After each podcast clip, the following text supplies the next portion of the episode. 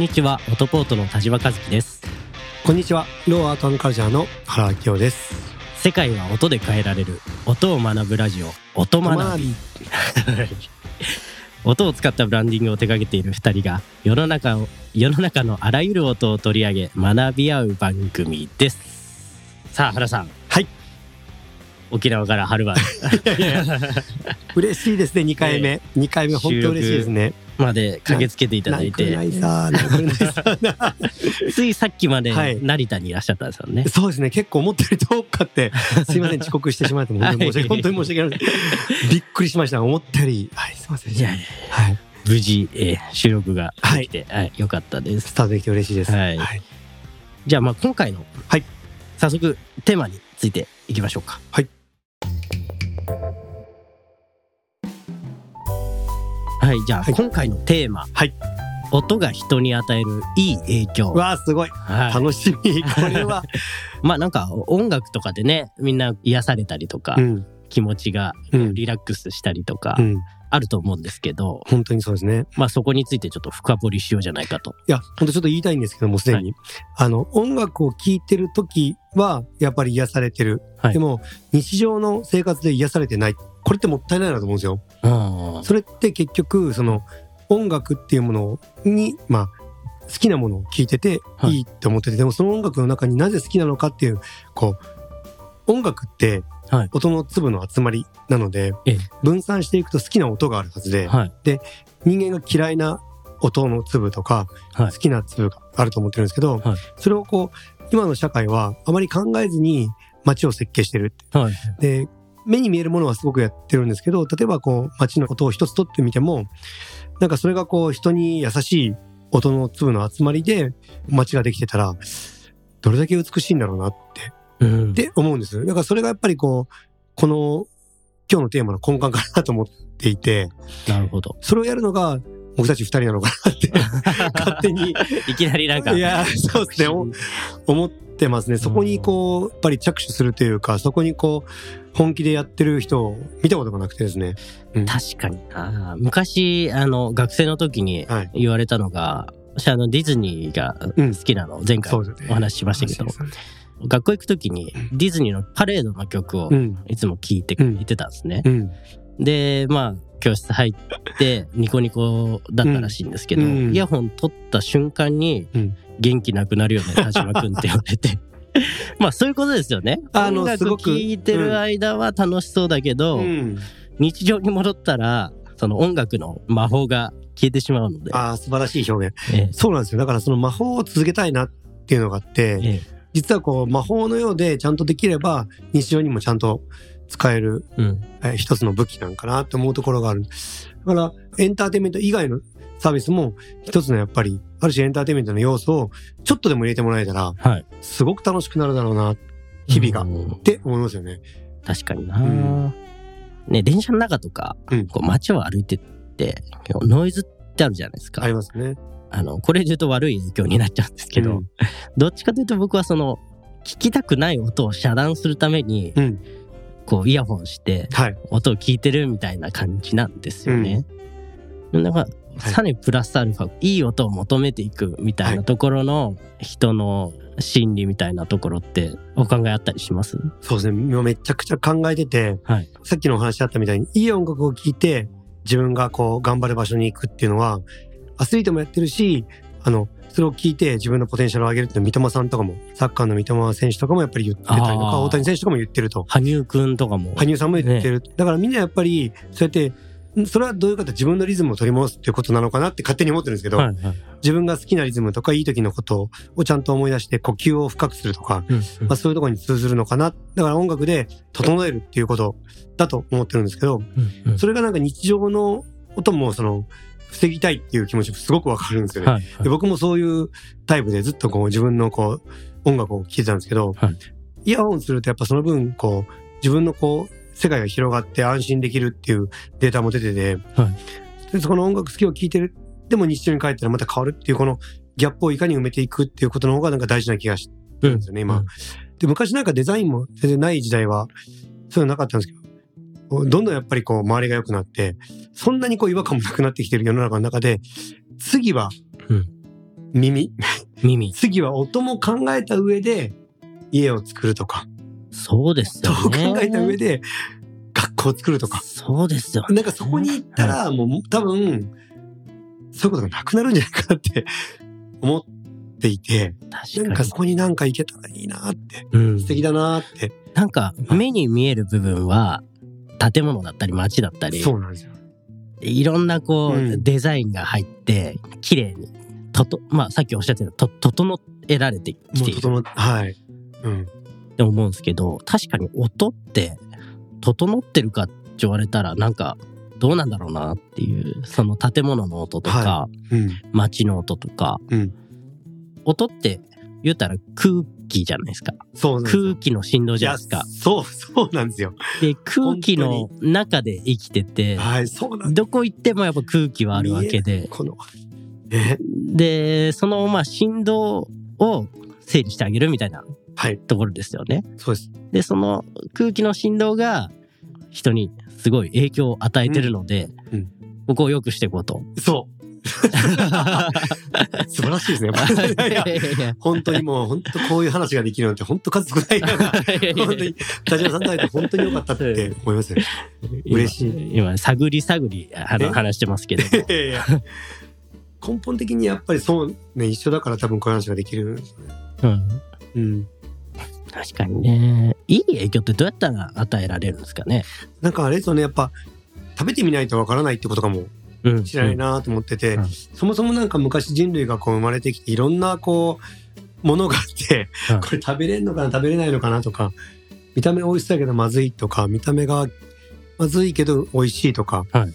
ウニなんてねうんうん、あんなトゲトゲのやつよう食べましたよね。確かに。俺本当最初にあれあれを割って食べた人すごいなって思うんですけどでもやっぱりやってみないとわからないってうんいうことがあって、でうん。そういうチャレンジをいっぱいしてきたと思うんですけど音に対してはチャレンジがまだ薄いかもしれないですね。そうですね。なんかやっとこうパソコンとかでね自由に音を自分たちでうん。好きにこう組み合わせてうん、変えられるようになってきてからまだ日は浅いですよね。日が浅いんですよねやっぱ。うん。本当この、まあ、自然の音をオーケストラにしてでオーケストラからまあ現代音楽が生まれてはい。でその現代音楽で録音ができるようになってはい。でそれがこうまあレコードもそうですしテープもそうですし、はい。CD も MD もまあまあこれからもっともっといろいろ信じられないことになっていくと思うんですけどその音楽はあると思うんですけど、はい。音学び僕らのはい。この音を学ぶっていうことをやってきた文化があるようでないような、ううん。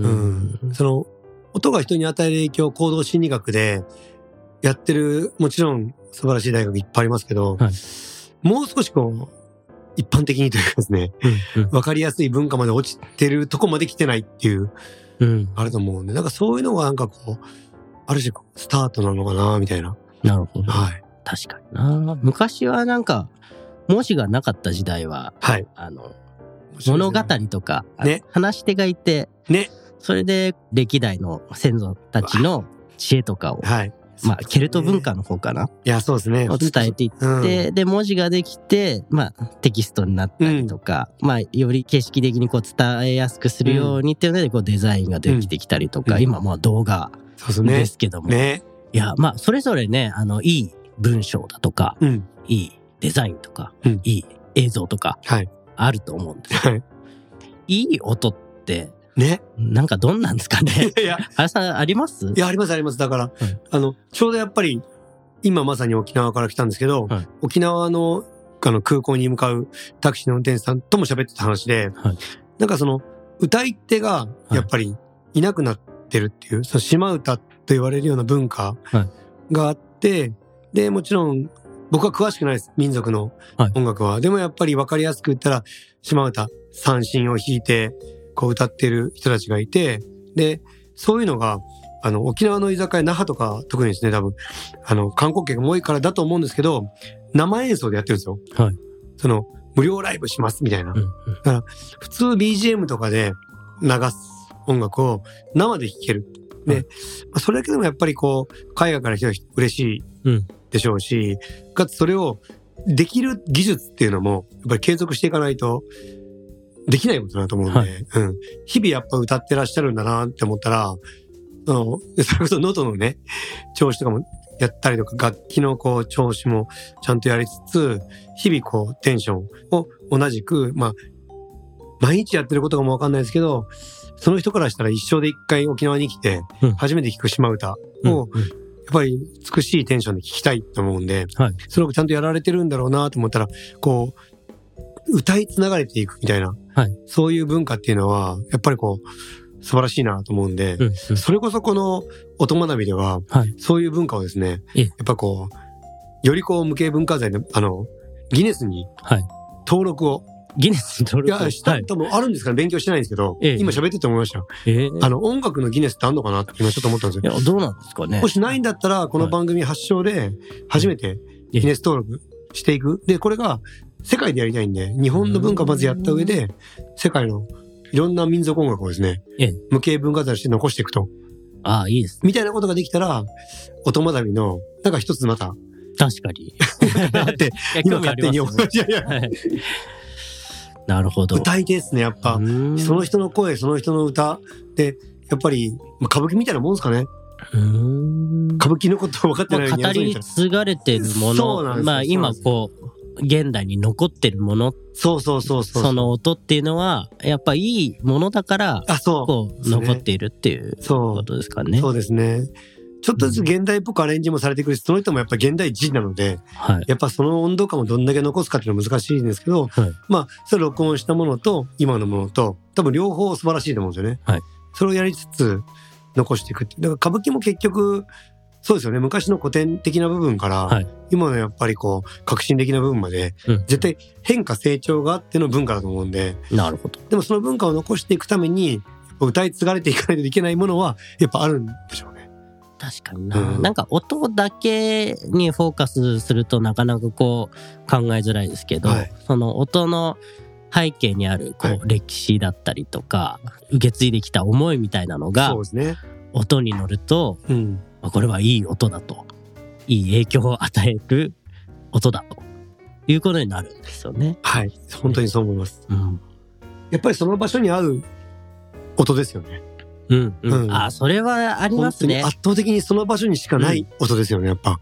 やっぱりこうロケーションといや、ね、本当に。音が合うとね、うんそういいっすよね。本当に沖縄でやっぱ三振弾いてて合わねえなとか思わないですよね。思わないし。思わない。下手でも。はい。うまいとか下手じゃないですよね。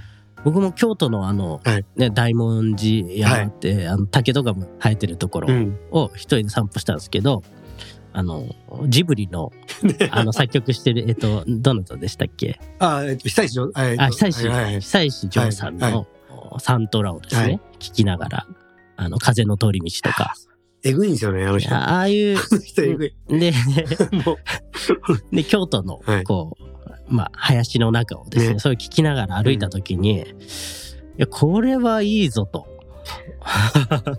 このロケーションにこの曲はものすごい合うしなんかこう、いい感情になりますよね。そうなんですよ。古くも高揚感と言いますか。そうなんですよね。うん。なんか発見もあるんですよね、あのレベルになると。うん。なんか古くじゃなくて、原始的なレベルで、本能的なレベルで、間違ってない、この本音楽変わってるって思いながら、さらにその先を見せられるっていうか、うん。うん。本当にあの、ハンス・ジマーとかもそうですし、あの、パイレーツ・オブ・カリビアンの、ねあの、作曲された方そうですね、本当に。もう、美しいですよね。うん。うん。そうっすよね。やっぱそのシーン、シーンに合ったはい。音っていうのがあるんでしょうね。あるんでしょうね。あその先もあるんでしょうね。なんかそういうことをできれば、確かに。いや、面白いですね。本当にそう思いますね。はいはい。